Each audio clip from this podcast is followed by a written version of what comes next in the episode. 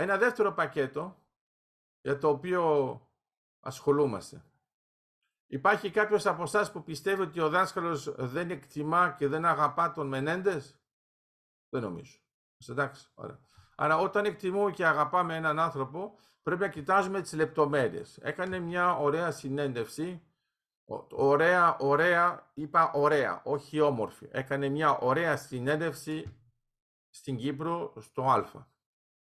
Άμα είναι θα σας το στείλει η Βίκη, μας την έστειλαν και από την Ουάσιγκτον, εγώ την είδα, την ανέλησα ε, λεπτομερέστατα και καταλαβαίνω ποιο είναι το πλαίσιο. Αυτό που καταλαβαίνω είναι το εξής. Έχουμε να κάνουμε με έναν άνθρωπο που αγαπάει την Ελλάδα, αγαπάει την Κύπρο, απλώς τις αγαπάει με την καρδιά. Και αυτό είναι ένα ελάττωμα. Πρέπει να τις αγαπάς και με το μυαλό. Θα γίνει σε κάποια φάση μια επαφή άμεση. Η Ουάσιγκτον δεν είναι μακριά από την Νέα Υόρκη και να ξέρετε, για όσους δεν το ξέρουν, έχαμε ήδη συναντήσεις με το γραφείο του και για άλλα θέματα. Στη Ουάσιγκτον. Χάρη σε μια πολύ δυναμική μαθήτρια που μένει στη Ουάσιγκτον. Άρα, αυτό που έχει σημασία είναι το εξής. Όταν λέει ότι είναι απαράδεκτο αυτό που έγινε στα κατεχόμενα, έχει δίκιο. Όταν λέει ότι είναι κατοχή, έχει δίκιο. Όταν λέει ότι πρέπει να είχαμε κάνει περισσότερα πράγματα, έχει δίκιο. Όταν του ρωτάν αν το πλαίσιο των ψηφισμάτων των Ηνωμένων Εθνών επαρκεί για τη λύση, δεν ξέρει. Άρα, για ποιο πράγμα μιλάμε, μιλάμε για την διζωνική, που την έχουμε καραμέλα τη διζωνική, και την Ομοσπονδία. Πρέπει να καταλάβουμε ένα πράγμα, ότι αυτό θα είναι σαν την λιφαλοκρηπίδα. Θα το συζητάμε όλοι, θα είναι υποτίθεται της επικαιρότητας και θα είναι υποτίθεται σημαντικό, θα είναι political correct, γιατί βέβαια είναι τα δεδομένα εκείνης της εποχής, κανένας δεν έχει πει ότι έχουν αλλάξει, αλλά θα είχε πολύ πλάκα άμα λέγατε σε αυτούς που είπαν αυτό ότι θα γίνει σε κάποια φάση, ότι η Κύπρος, δηλαδή μία από τις ζώνες, έχει ΑΟΣ. Ότι έχει χαράτσι ΑΟΣ, ότι έχει αρμοδιότητα ΑΟΣ, και ότι έχει βρει κοιτάσματα, και ότι η άλλη ζώνη δεν πρόκειται να βρει τίποτα.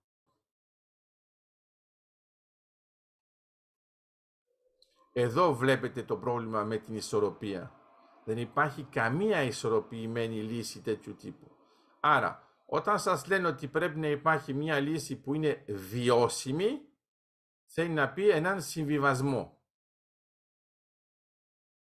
Το βιώσιμο και η σκλαβιά είναι βιώσιμο. Δεν πεθαίνεις απαραίτητα από σκλαβιά, πεθαίνει η ελευθερία σου. Άρα, στην πραγματικότητα πρέπει να είναι δίκαιοι. Επειδή όλοι αυτοί, δυστυχώς, ακόμα και στην Αμερική, και το κατάλαβα και από ένα κομμάτι από τη συνέντευξη,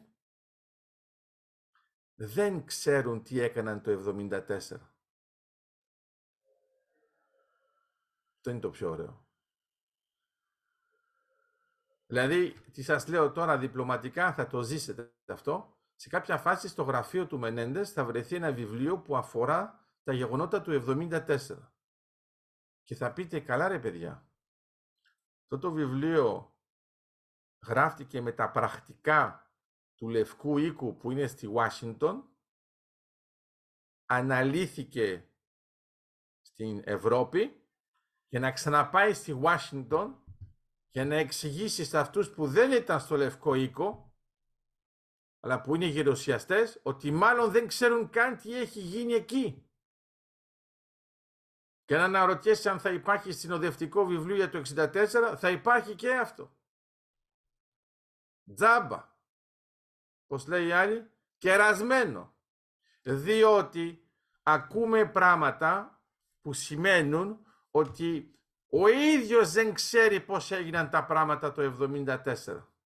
και πώς είναι τα πράγματα από την Αμερική. Άρα μην πιστεύετε ότι αυτό είναι ένα ολάτωμα προσωπικό, το έχουμε πάρα πολύ συχνά και στην Ελλάδα, πόσοι πολιτικοί μας, πόσοι βουλευτές δεν έχουν ιδέα για το τι έχει γίνει πριν από μερικές δεκαετίες στις ίδιες θέσεις που κατέχουν. Γιατί πολύ απλά ούτε ιστορικοί είναι, ούτε στρατηγιστές. Άρα αναλύουν τα δεδομένα τώρα. Και είναι το πρόβλημα που σας είπα με τις παρτίδες.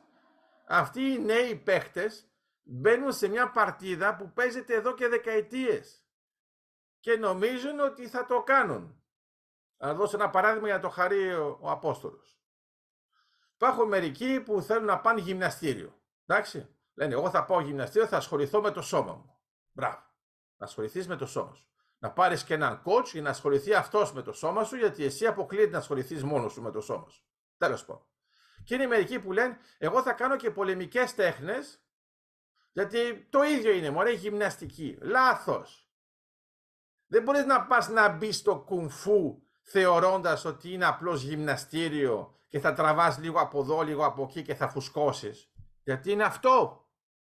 Σου λείπει η ιστορία. Οκ. Επειδή αυτό δεν σας αγγίζει, θα το πω λίγο διαφορετικά. Να σας αγγίξει από παντού. Αν είστε πολύ χαμηλού επίπεδου και δεν ξέρετε καν να γαμίσετε, είναι πολύ απλό. Θα πάτε να βρείτε το Καμασούτρα και θα κοιτάξετε διάφορες τάσεις. Και θα πείτε, α, αυτή είναι ωραία. Αυτή είναι καλή, αυτή είναι εντάξει. Δεν ρωτάτε βέβαια στον άλλον αν μπορεί να το κάνει, ούτε στην άλλη αν μπορεί να το κάνει. Αυτό δεν ρωτάτε, λέτε εντάξει, είναι ελκυστικό. Μετά λοιπόν, εφόσον θα το δείτε, ένα πράγμα έχετε ξεχάσει. Γιατί αυτές οι στάσεις έχουν μια ιστορία. Δεν είναι απλώς το νούμερο. Άρα είναι μερικές νούμερα που τα βρίσκετε πιο εύκολο. Το 69 είναι δύσκολο να το μπερδέψετε. Εντάξει, το 99 μπορεί να μην το ξέρετε, αλλά τέλος πάντων αυτή η ιδέα ποια είναι, είναι ότι κοιτάζετε νούμερα και λες Α, μπεμπαμπλό, του και σαμπλό, σήμερα θα κάνουμε αυτό. OK. Okay. Ε, να ξέρετε τι, δεν θα γαμίσετε εσείς, θα σας γαμίσει το νούμερο. Γιατί όταν θα πάτε να το κάνετε, θα πείτε, ο, πο, πο, πο, πο, πο, πο. Γιατί άμα διαβάσετε καλά το Καμασούτρα, που βέβαια δεν το έχετε διαβάσει, ενώ κανονικά είναι, θα έπρεπε να είναι στην άλλη κληρονομιά της ανθρωπότητας, για να βοηθήσει και μερικούς και μερικές. Θα βλέπατε ότι μέσα όταν δείχνει μια στάση, γιατί εμείς κολλήσαμε στις φωτογραφίες. Είναι μερικοί από εσάς και μερικές από εσάς που είναι μόνο στο καρτούν. Είναι σαν να διαβάζετε τη βίβλο σε καρτούν. Λέει, ωραία, ε; Έχει ένα φωτοστέφανο, γυαλίζει πάρα πολύ, ε; Πολύ ωραίο. Λοιπόν, άμα λοιπόν κοιτάξετε αυτό, θα δείτε ότι όταν διαβάζετε το κείμενο, σας λέει την περιγραφή πώς να φτάσετε σε αυτή τη στάση για να φτάσετε μετά. Εσείς όμως τι κάνετε, λέτε εγώ είμαι πιο έξυπνος, θα βγω κατευθείαν την εικόνα. Ε, είναι πάρα πολύ απλό. Πάρτε τις πολεμικές τέχνες, βγάλτε μια φωτογραφία σε μια στάση έναν τύπο, πάρετε τον Απόστολο να κάνει κουνφού και πείτε, να, κάνε αυτή τη στάση. Μα ο Απόστολος ξέρει ότι μπορεί να κάνεις μισή ώρα μέχρι να φτάσεις σε αυτή τη στάση, γιατί πρέπει να κάνεις δεν ξέρω πώς κοινής προετοιμασίας. Αλλιώς θα δείτε έναν κορμό να εξέχουν μερικά ξυλάκια και θα λέτε τι κάνουν αυτοί μάλλον σε αυτό; Okay. Μπορεί να σας το δείξει αληθινό, έχει ο Απόστολος. Τον έχω δει να, να βαράει. Λοιπόν, άρα η ιδέα ποια είναι; Η ιδέα είναι ότι άμα έχετε την εικόνα χωρίς την ιστορία είναι άχρηστη. Είναι το ίδιο με τις εικόνες, α, τις αγιογραφίες.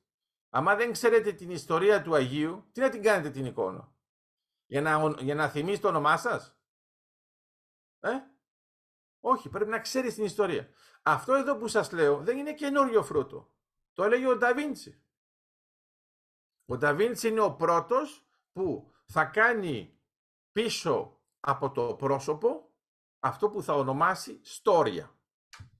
Δηλαδή το φόντο του οικαστικού του εξηγεί την ιστορία του προσώπου που βλέπετε.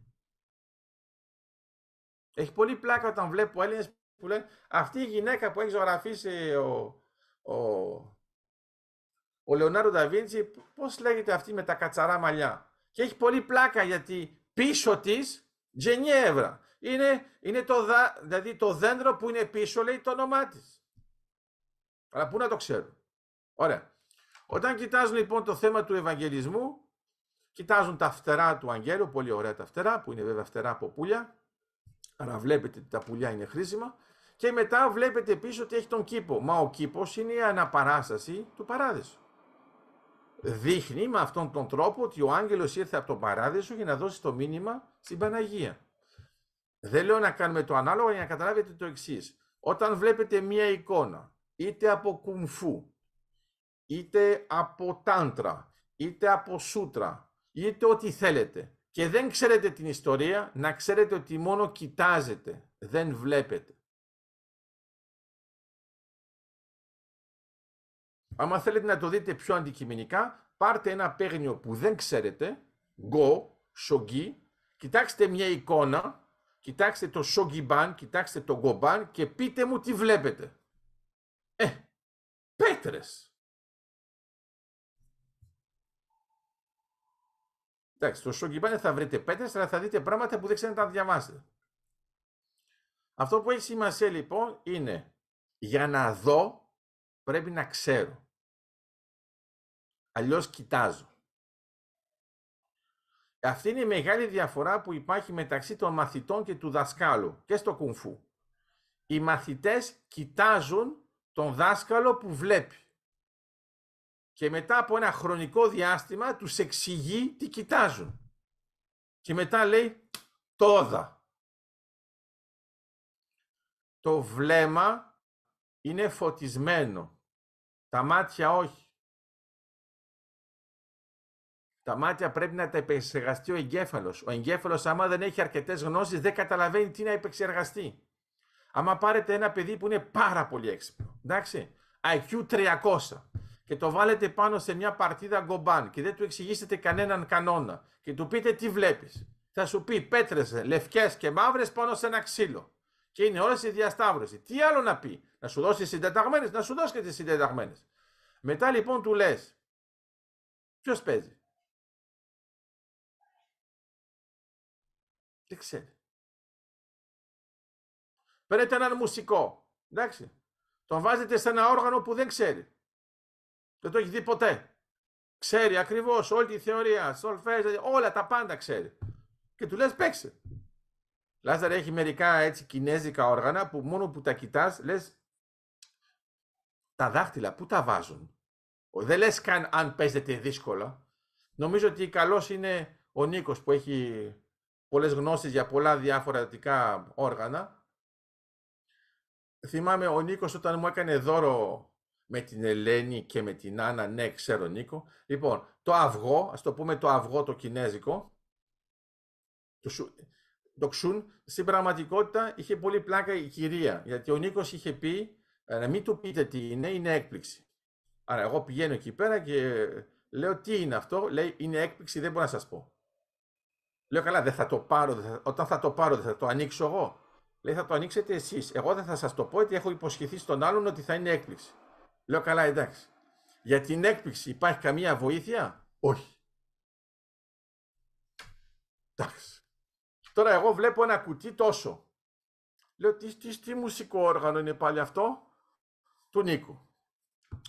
Άρα ε, μετά με κοιτάζει η κυρία, γιατί εγώ δεν το ανοίγω, είμαι πολύ εντάξει, το, θα το ανοίξω μετά, αφού βγω από το μαγαζί. Μου λέει ότι ή άλλως θα σας ξαναδώ σύντομα. Λέω γιατί υπάρχει και άλλη έκπληξη. Λέει όχι, αλλά μάλλον θα πρέπει να σας εξηγήσω πώς παίζετε.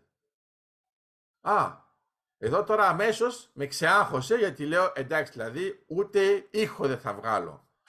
Μετά λοιπόν μπαίνω στο αυτοκίνητο, το ανοίγω βλέπω ένα οβοειδές με κάτι τρύπες. Πολύ ωραίο σχήμα, δεν μπορώ να πω. Το κοιτάζω. Βλέπω ένα σι. Λέω ευτυχώς είναι κουρδισμένος σε ντο. Υπάρχει Θεός. Ο Θεός είναι ο Νίκος βέβαια εδώ. Υπάρχει Θεός, έβρε το χεράκι του. Να μην τρελαθώ κιόλας. Μετά βλέπω τις τρύπες. Λέω από ό,τι φαίνεται φυσάω από εδώ. Μετά κοιτάζω πώς φυσάν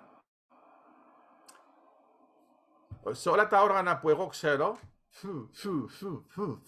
δεν είχα δει ποτέ να φυσάς έτσι. Δηλαδή πρέπει αυτό το χείλος να είναι από κάτω, να είναι πιο μπροστά από αυτό που είναι από πάνω. Ενώ η τρύπα είναι από κάτω. Γιατί όμως; Γιατί πρέπει ο αέρας να φύγει από την ίδια τρύπα. Εμείς όταν φυσάμε ας πούμε στο κλαρίνο, φυσάμε από μία τρύπα αλλά φεύγει από την άλλη. Δεν έχουμε την επιστροφή. Στο ξούν δεν υπάρχει επιστροφή. Είναι εκεί που είναι η είσοδος, είναι η έξοδος. Άρα μου θύμισε Νίκο ε, μια φράση του Μπόρις Βιό, ο οποίος έλεγε, του, του έλεγαν τι είναι μια έξοδος; Λέει είναι μια είσοδος που πήρε ανάποδα. Και λέω είναι ό,τι πρέπει αυτό το όργανο. Τέλος πάντων, σε κάποια φάση βγήκε ένας ήχος, λέω εντάξει ωραία, μετά κατάλαβα ότι μπορεί να βρει και γκάμα, δηλαδή κλίμακα. Έπρεπε να δείτε τη φάτσα μου. Έπρεπε να την, να την βιντεοσκοπήσουν να το χαρεί ο Νίκος από, πόσες, ε, από πόσους οργασμούς νοητικούς έφτασα μέχρι να δω τι γίνεται. Εντάξει. Ενώ βέβαια, άμα μου είχε δώσει κάτι πολύ απλό, ξέρω εγώ, ένα τύμπανο, θα έκανα, ξέρω εγώ, ή τέτοιο, θα, θα έβγαινε κάποιος ήχος. Εδώ το βλέπεις, λες. Και έχει πολύ πλάκα. Σκεφτόμουν και τον Ιωάννη, που ο Ιωάννης ξέρει ότι ήδη να βγάλεις ήχο από το ντουντούκ πρέπει να βάλεις τάμα. Εδώ από το ξούρ πρέπει να έχεις βάλει λαμπάδα, να έχεις ε, ανοίξει εκκλησία, να υπάρχουν μοναχοί μέσα και μετά μπορεί κάποιος να σου δώσει κάποιο δικαίωμα. Τέλος πάντων, είναι πολύ ενδιαφέρον γιατί βέβαια υπάρχει και εδώ και 4.000 χρόνια. Η ιδέα ποια είναι; Πρέπει να μάθουμε, να μαθαίνουμε. Δεν είναι ανάγκη να ξέρετε πολλά. Αλλά πρέπει να έχετε μερικά θεμέλια. Θυμάμαι μια φορά που πήγαμε στην Κύπρο, βγήκαμε από μια διάλεξη που υπήρχαν πολλοί άνθρωποι το 1974 που είχαν πολεμήσει και ήμασταν στο αυτοκίνητο, δεν ξέρω αν το θυμούνται οι μαθήτριες. Και να ξέρετε, εγώ δεν θα σας βάλω ποτέ σε ένα τέτοιο αγώνα.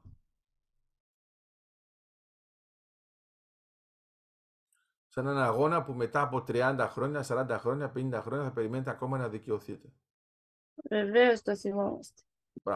Λέω λοιπόν ότι στην πραγματικότητα τι γίνεται; Πρέπει πρώτα να επιλέξετε σωστά τους αγώνες σας. Θα μου πείτε χωρίς ρίσκο. Ε, καλά, ρίσκο θα πάρεις. Αλλά ποτέ πόκερ. Δίνω ένα παράδειγμα, επειδή είναι και ο Απόστολος εδώ και ξέρω ότι τον αγαπάω. Ο Απόστολος που βλέπετε τώρα που πίνει, δεν ξέρω, δεν είναι αναβολικά, μπορεί να είναι κοκακόλα. Ο, ο, ο Απόστολος έχει και κοκακόλες που μπορεί να είναι από το 1943, ξέρει τι λέω. Λοιπόν, ο Απόστολος, όπως τον βλέπετε εδώ, ήταν ο πρωταθλητής στο Τάκ Βοντό της Αυστραλίας. Πρωταθλητής. Ε, Βαγγέλη, σου γεμίζεις λίγο το μάτι. Θες να τον δεις όρθιο αυτόν εδώ; Να καταλάβεις. Λοιπόν, ε, άρα μπορεί να σε σπάσει στο ξύλο με τα πόδια. Okay. Σε κάποια φάση τα λέω συνοπτικά απόστολα, άμα τα πω στραβά μου τα λες. Εντάξει, αλλά είναι πάνω ότι ξέρεις, με, με αγάπη. Άρα σε κάποια φάση ενώ έφτασες στο επίπεδο το top, εντάξει, δηλαδή πρωταθλητής ρε παιδί μου, τι να κάνουμε. Σε κάποια φάση του ήρθε μια φλασιά ότι μπορεί αυτός ο τομέας να μην είναι ο τομέας της ζωής του και να είναι το κουνφού. Άρα μετά πήγε με άλλους, μεγάλους δασκάλους, έχει ένα γενεολογικό στο κουνφού απόστολος που θα λιποθυμήσετε, εντάξει, γιατί καταλαβαίνετε ότι έρχεται από τη γενιά που μέσα σε αυτή τη γενιά είναι και ο Μπρουσ Λί. Και δεν είναι η 15η γενιά. Κανονικά, Απόστολοι, εσύ πρέπει να είστε ο τέταρτος, ε. Ή κάνω λάθος. Θα τα μετρήσει τώρα. Τώρα μετράει. Βλέπει τον πρώτο δάσκαλο, τον δάσκαλο, τον μαθητή του δάσκαλου, τον δάσκαλο του μαθητή κτλ. Δάσκαλε, ο, ο Bruce Lee και ο δάσκαλός μου, δηλαδή τους σαν στο ίδιο μάθημα, στην ίδια τάξη. Ναι. Άρα θέλει ναι. να πει ότι είσαι νούμερο 3 σε γενιά. Ναι, 3. OK. Okay. Άρα, για να καταλάβετε λοιπόν τώρα τι λέμε. Εγώ από ό,τι μου είχε πει ο ίδιος ο Απόστολος, την πρώτη φορά που συνομίλησε πολεμικά με έναν στο κουνγκ φου, ε, δεν τα πήγε πολύ καλά ο Απόστολος, γιατί άλλος του έδειξε ότι ε, εμείς το κουνγκ φου δεν παίζουμε, χτυπάμε. Α, ε, άρα ο Απόστολος άρχισε από το μηδέν. Για μένα ο Απόστολος, για να καταλάβετε τώρα τι σας λέω, είναι το ίδιο με τον Καραθοδωρή. που είχε φτάσει στο top ως μηχανικός, πάει στην Αίγυπτο, καταλαβαίνει ότι δεν ξέρει και πολλά μαθηματικά και λέει παιδιά θα γραφτώ στο πρώτο έτος μαθηματικών. Αλλά αυτό μετά πήγε σφαίρα. Είναι το ίδιο με τον Απόστολο. Πήγε σφαίρα και τώρα είναι βέβαια μάστερ στο κουνφού και το διδάσκει. Τι προσπαθώ να σας πω. Δεν θα λέγαμε ότι απαραίτητα σπατάλησε χρόνο στο Τάγι Βοντό. Αλλά να ξέρετε, εγώ όπως το βλέπω ως δάσκαλος, στο Τάγι Βοντό αναδείχτηκε απλώς κοινωνικά. Ενώ στο κουνφού αναδείχτηκε στην ανθρωπότητα. Είναι άλλο το επίπεδο. Δεν είναι καν συγκρίσιμο. Δεν είναι ότι το ένα είναι καλύτερο από το άλλο. Καμία σχέση. Δεν έχουν σχέση. Άρα σας λέω λοιπόν αυτό να το καταλάβετε για να δείτε ότι στην πραγματικότητα ο Απόστολος είναι μεγάλη ψυχή. Εντάξει, μεγάλη ψυχή. Και τον ενδιαφέρουν πολύ οι ψυχές και γι' αυτό είμαστε μαζί κάθε Κυριακή. Λέω λοιπόν, άμα το δείτε με αυτόν τον τρόπο, θα καταλάβετε ότι πρέπει να επιλέξετε τους αγώνες σας. Δυστυχώς μερικοί από εσάς διαλέγουν εύκολες αγώνες. Δεν μιλάω για αυτούς που έχουν ένα ψεύτικο φόντο πίσω τους για να φανούν ότι είναι επαγγελματίες. Αλλά δυστυχώς έχουν μια τάση να τα κάνουν λίγο πιο εύκολα γιατί τους αρέσει και η καλοπέραση ρε παιδί μου. Είναι αυτό που μου έλεγε ο Πέτρος ο Λαζάρου μου λέει, δάσκαλε, με στένα έχω ένα πρόβλημα, γιατί εμένα μου αρέσει η καλοπέραση. Και λέω, μου, του λέω, θα πας στα κατεχόμενα μαζί μου. Λέει, αστιεύεσαι. Θα πάω με όλους τα κατεχόμενα εκτός από σένα. Γιατί εσύ θα κάτι θα κάνεις και μπορεί και να μας πιάσουν κιόλας. Τέλος πάντων, ετοιμάζεται η γυναίκα του να έρθει μαζί μου και η κόρη του χωρίς να έρθει αυτός. Εντάξει. Ε, μετά τέλος πάντων η νύχτα συμβουλεύει, τελικά ήρθε. Άρα ο τύπος που είναι της καλοπέρασης ήρθε στα κατεχόμενα, πήγε σε κημητήριο και συμμετείχε εκεί που βάλαμε και σταυρό. Αυτά τα κάνει όλα σε μια μέρα. Δηλαδή, λέω ευτυχώς που μου είχες πει ότι δεν θα έρθεις ποτέ μαζί μου πριν 7 ώρες. Εντάξει, 7 ώρες είναι πολλές σκέψεις μπορείς να έχεις σε 7 ώρες. Άρα άλλαξε γνώμη και βέβαια ε, και για να καταλάβετε πόσο άλλαξε γνώμη πήρε άδεια για ένα χρόνο για το αυτοκίνητο. Για να μπορεί να πηγαίνει, όχι να πάει μία φορά και τελειώσαμε. OK, okay, το βλέπετε. Και γι' αυτό τον αγαπώ τον Πέτρο. Αλλά ξέρει γιατί τον αγαπώ τον Πέτρο; Σπύρο, ο Πέτρος έχει κάτι καλύτερο από σένα. Από την αρχή ο Πέτρος λέει, εγώ είμαι χαλβάς. Άρα μετά εγώ έρχομαι με σουσάμι και το κάνω χαλβά σουσάμι. Δηλαδή, και πάει λίγο, ανεβαίνει αμέσως στο επίπεδο. Είναι άλλοι που λένε εντάξει μπορεί και αυτό, αυτό και τελικά μου σπαταλούν τεράστιο χρόνο μέχρι να καταλάβουν το επίπεδο τους. Ένας τέτοιος είναι ο Ιωάννης. Ο Ιωάννης είναι αυτή την κατηγορία, εντάξει, μέχρι να... Είναι λίγο ο Αντώνης, αλλά ο Αντώνης ξέφυγε γρήγορα, εντάξει. Ο Παντελής εντάξει, ο Βασίλης τον εξετάζω ακόμα. Το Μιλτιάδη θα τον δω στην πράξη. Ο, ο Ευστάθιος είναι εντάξει από την αρχή. Ο Κωνσταντίνος Αντώνης, Κωνσταντίνος όπως θες να το λέμε, είναι εντάξει από την αρχή. Ο Χριστόφορος και αυτός. Μεγάλο παλούκι. Και ο Νίκος είναι λίγο έτσι. Γιατί ο Νίκος υποτιμά τον εαυτό του. Τι κάνω. Σιγά σιγά. Δεν μιλάω για τον Γιώργο, γιατί θα μου πει, θα μιλήσω για τη Βιόλα κτλ. Τι προσπαθώ να σας πω. Ο καθένας έχει τα δικά του χαρακτηριστικά αλλά όλοι μπορούν να ανεβούν σε ένα επίπεδο με την υπέρβαση. Αλλά πρέπει να υπάρχει υπέρβαση. Μόνο που μερικοί είναι πιο άνετοι και αυτοί που είναι πιο άνετοι να ξέρετε ότι κάνουν λιγότερο τις υπερβάσεις. Ξέρετε γιατί; Γιατί έχουν ήδη μια πορεία στη ζωή τους, τα βρήκαν, τα χρηματάκια πέφτουν, όλα καλά, είναι ήδη σχεδόν συμβιβασμένοι και όταν έρχεσαι και εσύ τους λες ξέρεις ότι άμα κάνεις μια μικρή υπέρβαση θα αλλάξεις σε επίπεδο στην ανθρωπότητα; Πού να το δει. Ξέρετε γιατί σας τα λέω; Γιατί είναι πιο εύκολο να έχεις πιστούς ψαράδες παρά πιστούς φαρισαίους.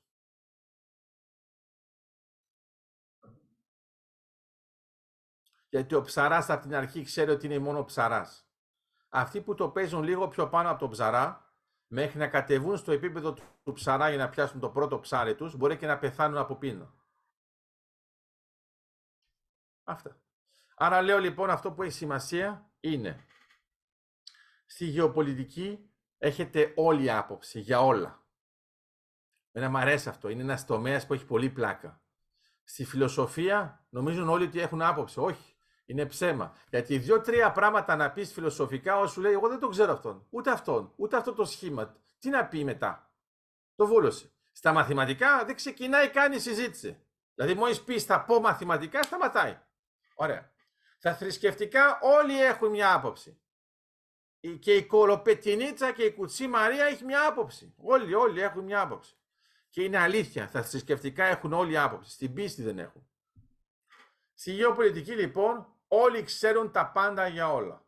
Εγώ ευτυχώς για την ψυχική μου αρμονία έζησα σε καφενείο. Άρα εγώ γεννήθηκα με αυτούς που είχαν την καλύτερη άποψη για όλα γιατί μπορούσαν να δημιουργήσουν όλο τον κόσμο στο καφενείο. Έπρεπε να ακούτε τι λένε στο καφενείο. Και ξέρετε, όταν το λένε μπροστά είστε πεντάχρονο, το λένε πολύ πιο εύκολα. Μόνο που το πεντάχρονο το θυμάται.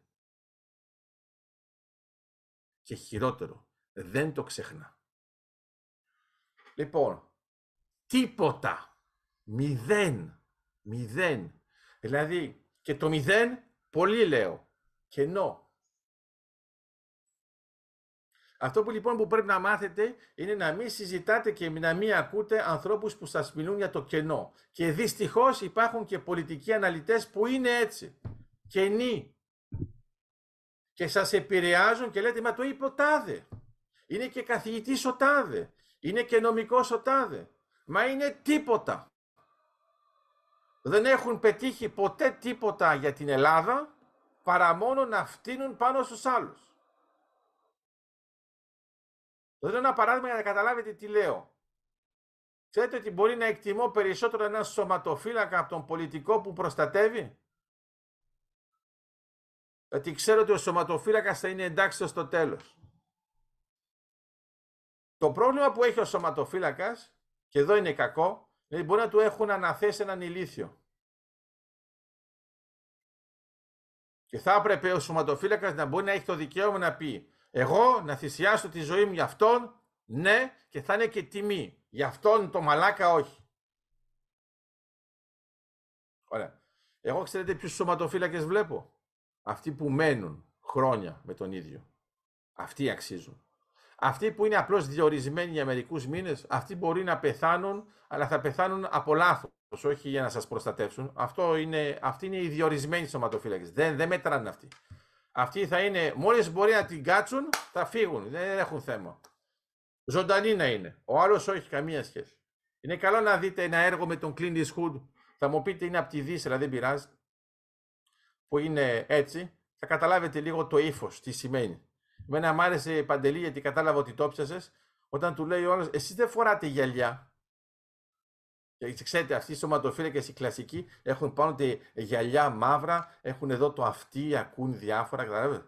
Όταν τους βλέπεις το Matrix, μετά τους φτύνεις. Αλλά τέλος πάντων. Ε, και λέει ο άλλος, είναι για να βλέπω τον άλλον και να τον κοιτάζω στα μάτια. OK. Okay. Άρα, τι προσπαθώ να σας πω; Προσπαθώ να σας πω ότι το πρώτο πράγμα που πρέπει να κάνετε είναι να κάνετε μια αυτοαξιολόγηση.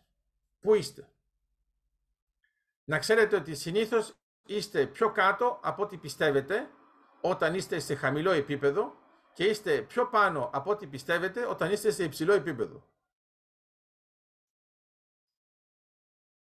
Νίκο, να ξέρεις ότι είσαι πιο κάτω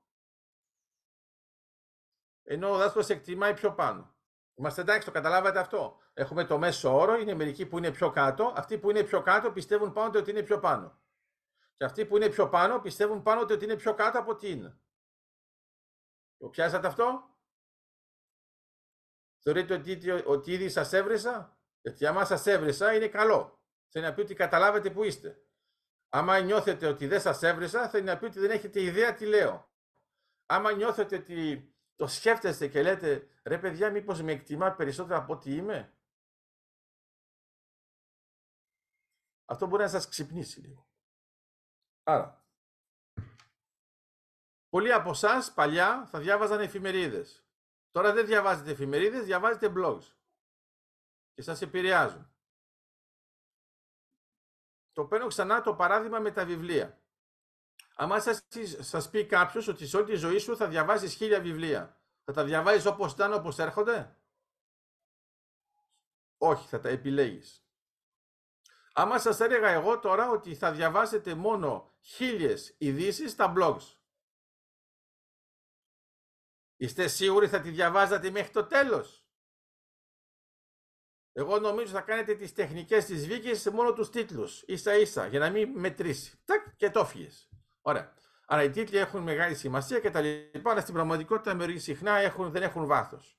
Η βαθύτητα. Θέλω να καταλάβετε το εξής.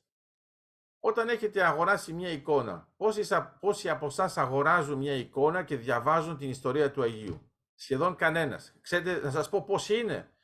Είναι όσοι είναι αυτοί που αγοράζουν έναν υπολογιστή και διαβάζουν πώς λειτουργεί. Το ίδιο ποσοστό. Γιατί όλοι πάνω κάτω λένε εγώ θα πατήσω το κουμπί, θα γίνει αυτό, θα βγει η χοντρή, θα μου τα εξηγήσει αυτά και αν έχω πρόβλημα έχω και hotline. Μπροστά στην εικόνα δεν έχει hotline, πρέπει να έχεις πίστη.